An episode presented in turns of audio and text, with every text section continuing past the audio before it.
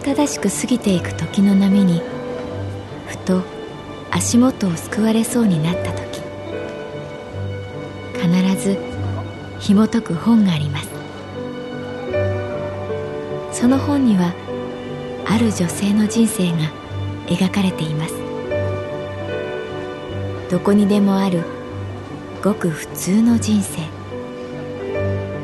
でも本の中の彼女に出会うと、心の湖に波紋が幾重にも広がるように、ゆっくりと優しい言葉が満ちていきます。今日はどんな彼女に会えるでしょうか。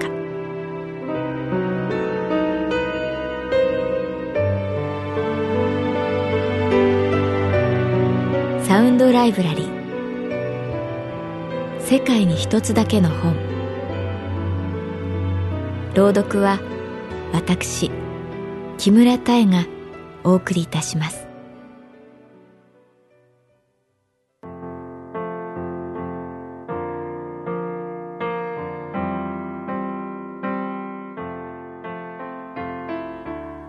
私の名前は月原かな子。旅行会社に勤めている。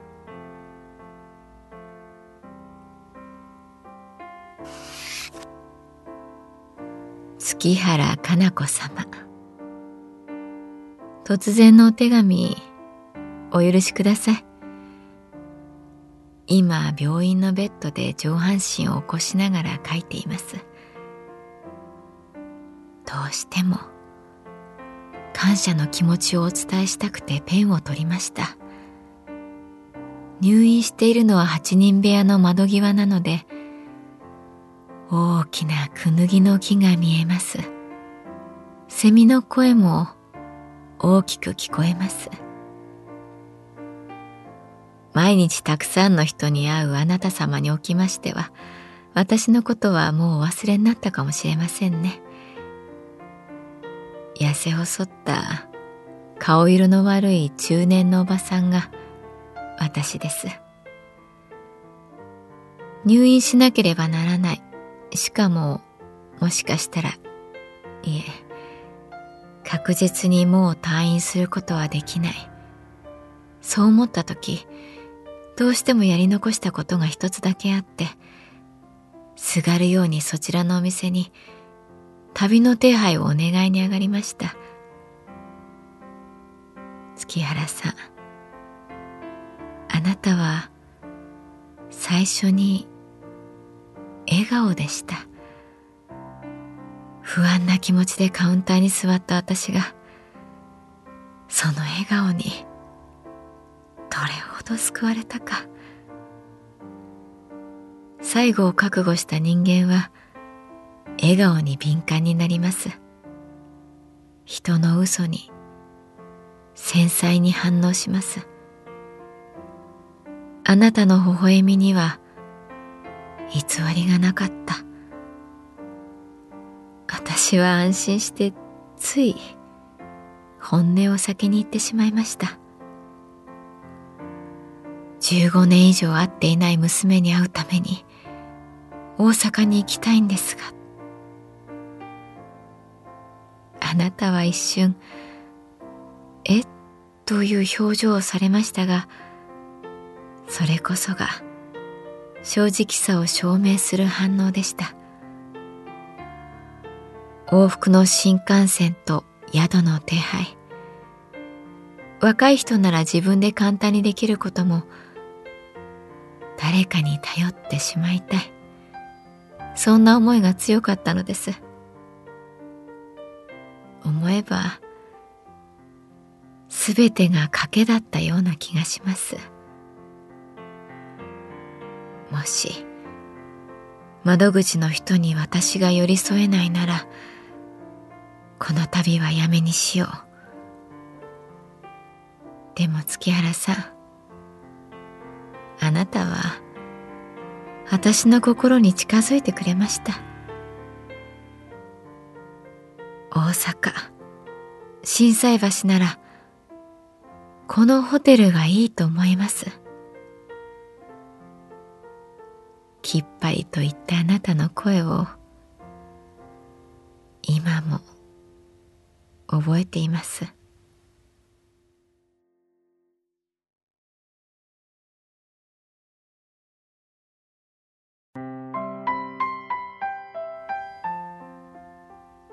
ひどい母親でした。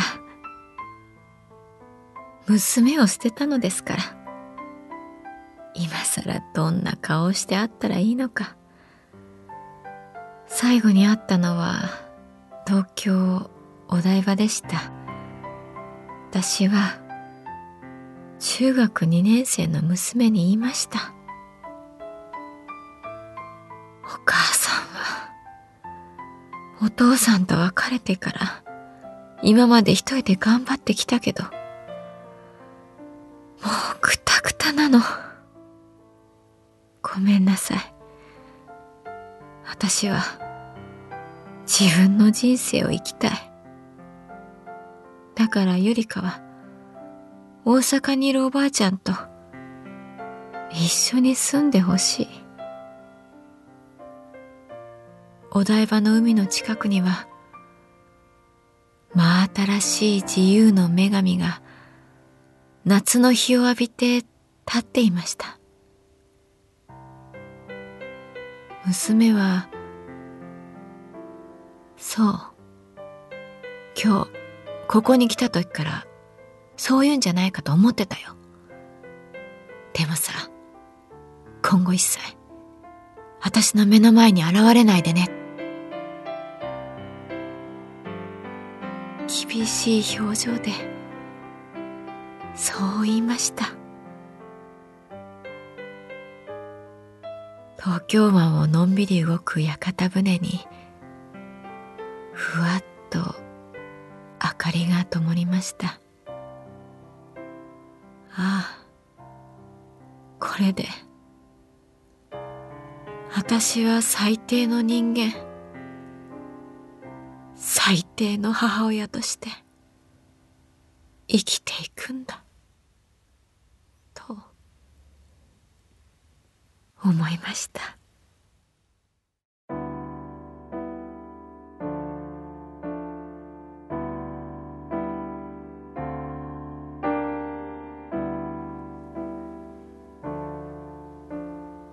あんなに添い遂げたいと思った男性ともさんねんで別れの時が来ました。彼の浮気と暴力は私を蝕んでいきました。でも自分が選んだ道、後戻りはできません。自らに死期が迫っているのを知った時、諦めの方が強かった。でも、ただ一点、もう一度だけ、娘に会いたい。その思いだけは、拭うことができませんでした。私の母は亡くなっていて、娘が一人大阪で暮らしていることは人づてに聞いていました。電話番号も知っていました。月原さんが取ってくださったホテルについても、娘に連絡する勇気はありません。明日帰らなくてはならない。夜はどんどん濃くなっていく。にじゅうはちかいのホテルの窓からふと眼下を眺めた時、ドキッとしました。ライトアップされた小さな自由の女神が見えたのです。あれは何だろう。ホテルのフロントの人に電話で尋ねると、電話口の男性は苦笑いしながら、ああ、あれですか。アメリカ村のそのブティックホテルっていうか、その、いわゆるラブホテルの私はそれでも、これは一つのサインだと思いました。自分を奮い立たせて、娘に電話をかけました。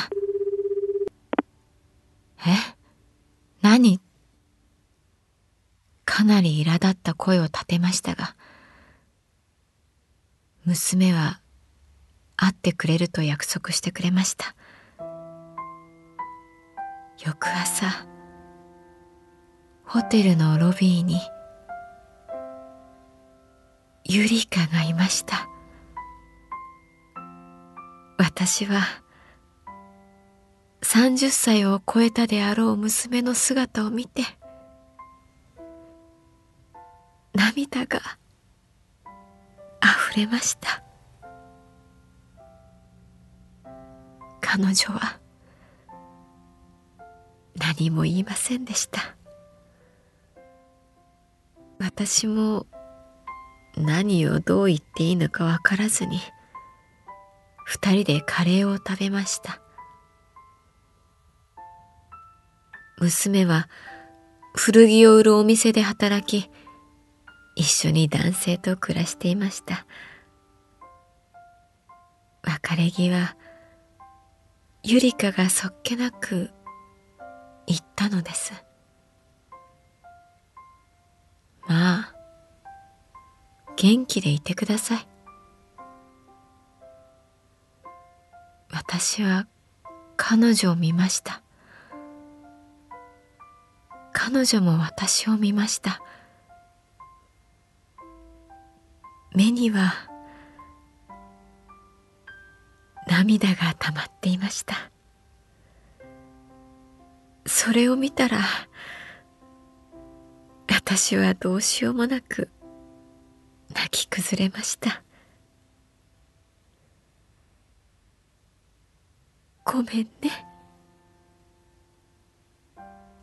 やっとそれだけ言いました。そして私は入院しました。今も、まあ、元気でいてくださいという娘の声を何度も思い出しています。月原さん、ありがとうございました。あなたが取ってくださった部屋から自由の女神が見えなければ、私は今こんな安らかな気持ちでいることはできません。昨日、娘からメールが来ました。そこにはやっぱり、元気でいてください、とありました。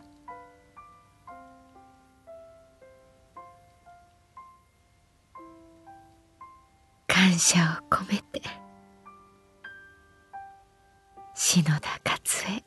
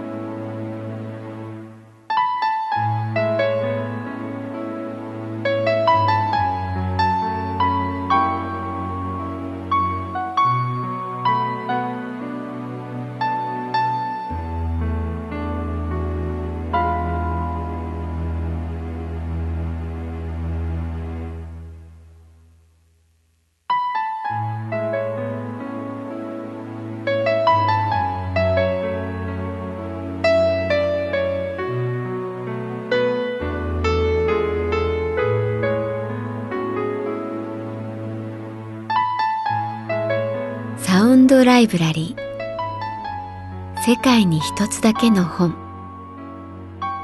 作北坂雅人、演出広島聡、朗読は私木村多江でお送りいたしました。